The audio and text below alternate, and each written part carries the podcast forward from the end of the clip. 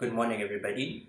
My name is Chris, and today we'll be discussing something which I find very dear to me and something which I feel like we really need to talk about and hear. So, we're going to have a read of some biblical text and also we're going to be going to discussion. So, actually, feel free to write down whatever you think and also to ask me questions after this uh, particular maybe sermon, if I may say, or or lecture perhaps of what I will be discussing today. So I really wanted to go back really from the start of it all, where everything actually began. And today you and I we're going to be having a, a good read at the Bible and also some philosophical terms that we have to understand for us to capture the message that I want to possibly share today. So we're going to be having a read at Genesis 1, verse 1. Now, if you have your Bible, just take out your Bible and read what Genesis 1, verse 1 says. And we're going to go a step further, go Genesis 1 up until 2. So the Bible says in Genesis 1, it says that in the beginning, God created the heavens and the earth. So here we get an introduction saying that in the beginning, God created the heavens and the earth. So the word beginning has to do with starts, a start of something. So here we are told that God created the heavens and the earth in their beginning. So this particular beginning that way God is talking about is only for the creation of the heavens and the earth. Are we all in the same order? So it's only for the creation of the heaven and the earth. And in, in verse 2, it says that the earth was without form and void, and darkness was upon the face of the deep, and the spirits of God moved upon the faces of the water.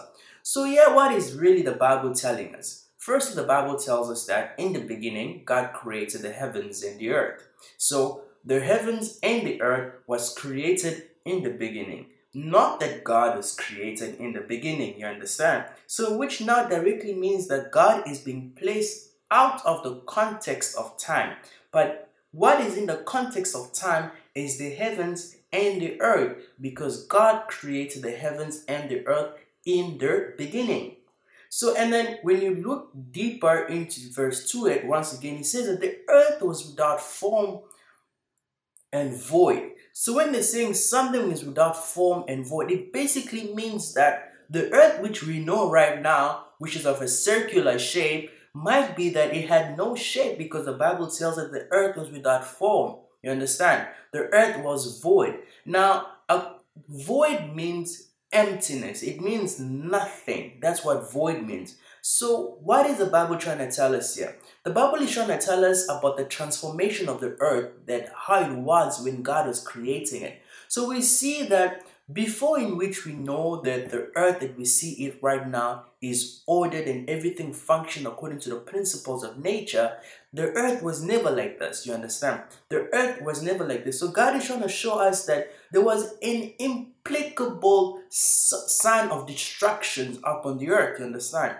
The earth was it was how should I, there was chaos. It was chaotic because the Bible says that it was, and because the Bible tells us that the Bible says it was without form and void. So everything was just happen. Everything was just everywhere. You understand? There was a mess. There was a massive chaos in the beginning. That's what the Bible is trying to tell us. But now, what we are trying to understand here is that the transformation of what was unordered to what was going to be ordered. So that's what the Bible is introducing to us here. So we have to understand that the earth that we know it now as it is ordered was never ordered before because there was a mass influx of fluid and darkness covered the earth completely. So it was actually impossible for earth in the beginning to sustain life, you understand? Because it was a techless waste, it was just void. It could not sustain life at all. Are we all in the same page?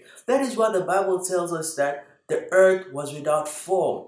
It could not sustain life. It was just a total chaotic scene. You understand? So that's what happened in the beginning. So that is just the translation of of Genesis 1 verse 1 until verse 2. So we now here to summarize to summarize this particular verse, we get in we get an introduction of the beginning and the beginning of what God created, not the beginning of where God actually came from. So that is to put God in the context that He does not he, does not live within the set of time.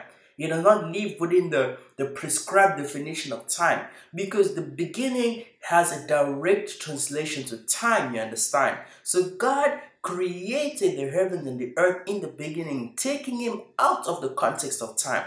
So that's what we know about the beginning in Genesis 1, verse 2.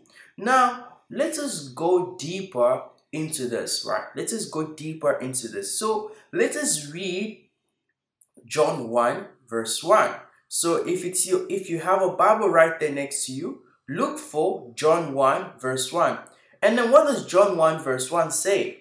John 1, verse John 1, verse 1 says this. So let me just quickly find it and read read for you what John 1 verse 1 actually says.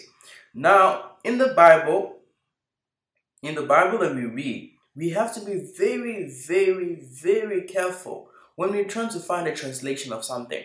So, John 1 verse 1 says this In the beginning was the Word, and the Word was with God, and God and and and the Word was God. So let me just read it again.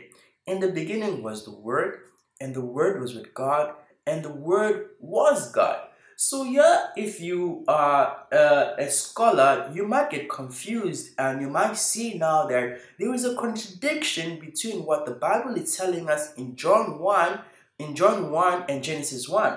So, let us now understand the time frame that these two verses are written. Now, John is the, the Gospel of John is written in the New Testament. That is hundreds of years after Genesis was written, you understand? So the time frame in between is thousands of it's centuries apart. Now, how do we now get such confusion, such contradiction? Because the Bible tells us that in the beginning God created the heaven and the earth. And now here John is telling us that in the beginning was the word and the word was with God. So, which beginning was it exactly? You understand? Which beginning was it? So, let us understand now what is the what what what what what John is trying to tell us here. In the beginning was the word, and the word was with God, and God was the word. So what is being repeated here constantly is word, word, word, word, word, word, word. Now, so we need to understand that what is word according to the actual translation of the biblical version of word? What does the word actually mean? So in Greek, the word word actually means Logos. You understand? It means Logos. Now, Logos was used, the word, the term Logos was used in or Lagos, however you're gonna pronounce it, because I don't really know Greek was used in different terms. But now let's dive deeper into the philosoph- philosophical meaning of the term logos. Right? If we if you all are a fan of philosophy, you will understand there was one particular there was one particular figure in philosophy that spoke greatly about this term logos, and then we're gonna understand what actually means by this. So I'm gonna introduce you to a figure called Harry, Harry pardon me, Heraclitus. Heraclitus is is a was amongst the great philosophers philosophers of uh, post time. You understand, uh, early ages, and so I'm gonna give an introduction of who Harry uh, Harry. So I'll give you a brief description of who Heraclitus was. Heraclitus was born in Ephesus. Now, Ephesus was an ancient city. No, it was a it was an ancient city that was located in uh, Ionian. I think I, I think the Ionian coast. Yeah, Ionian coast. So now that particular place where their city was located is a great. It has a great representation to modern philosophy because it's actually the birthplace of Western philosophy. That's where it all started. And this particular figure, he said a lot about the term Logos. And amongst, I, I'm actually going to quote now what he said. He said, he was asking, what is this truth that remains just out of our grasp?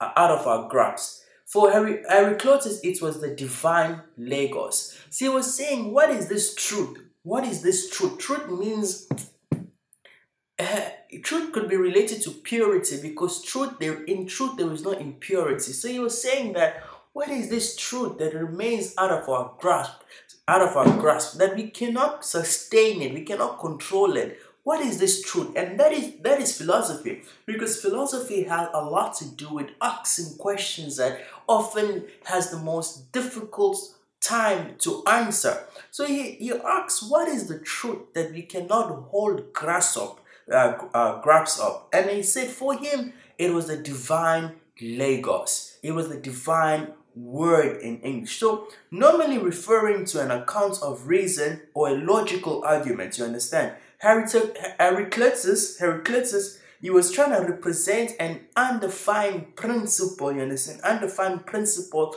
of which all things constitute towards, you understand? He was trying to tell us that this Logos, this reason, for him, Logos was some sort of reasoning is an underlying principle that everything accounts towards, you understand? So why why was he trying to say this about the term Logos? You see, why was he trying to say this about the term Logos? Because we have to understand that he said, Listen not to me, but to the Logos. It is wise to agree that all things are one. So him is trying to represent according to him, he's trying to represent a unifying principle and, and an underlying constitution of, of, of all things. You understand that, that all are in places. So we now know that according to him, the word Logos is an underlying principle in which all things account towards. That's according to the great philosopher of that of that time. Now, when we go back to John, when we go back to John, what do we get introduced to?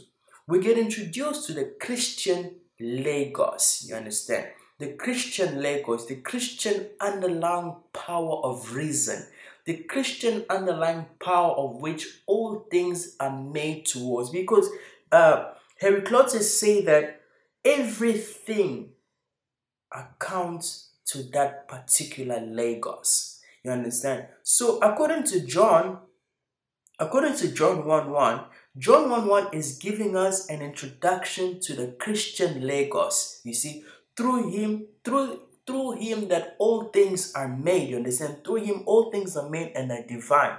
So if you read John 1 verse 3, it says that through him all things were made. Without him, nothing was made. You understand? So how do we tie this here?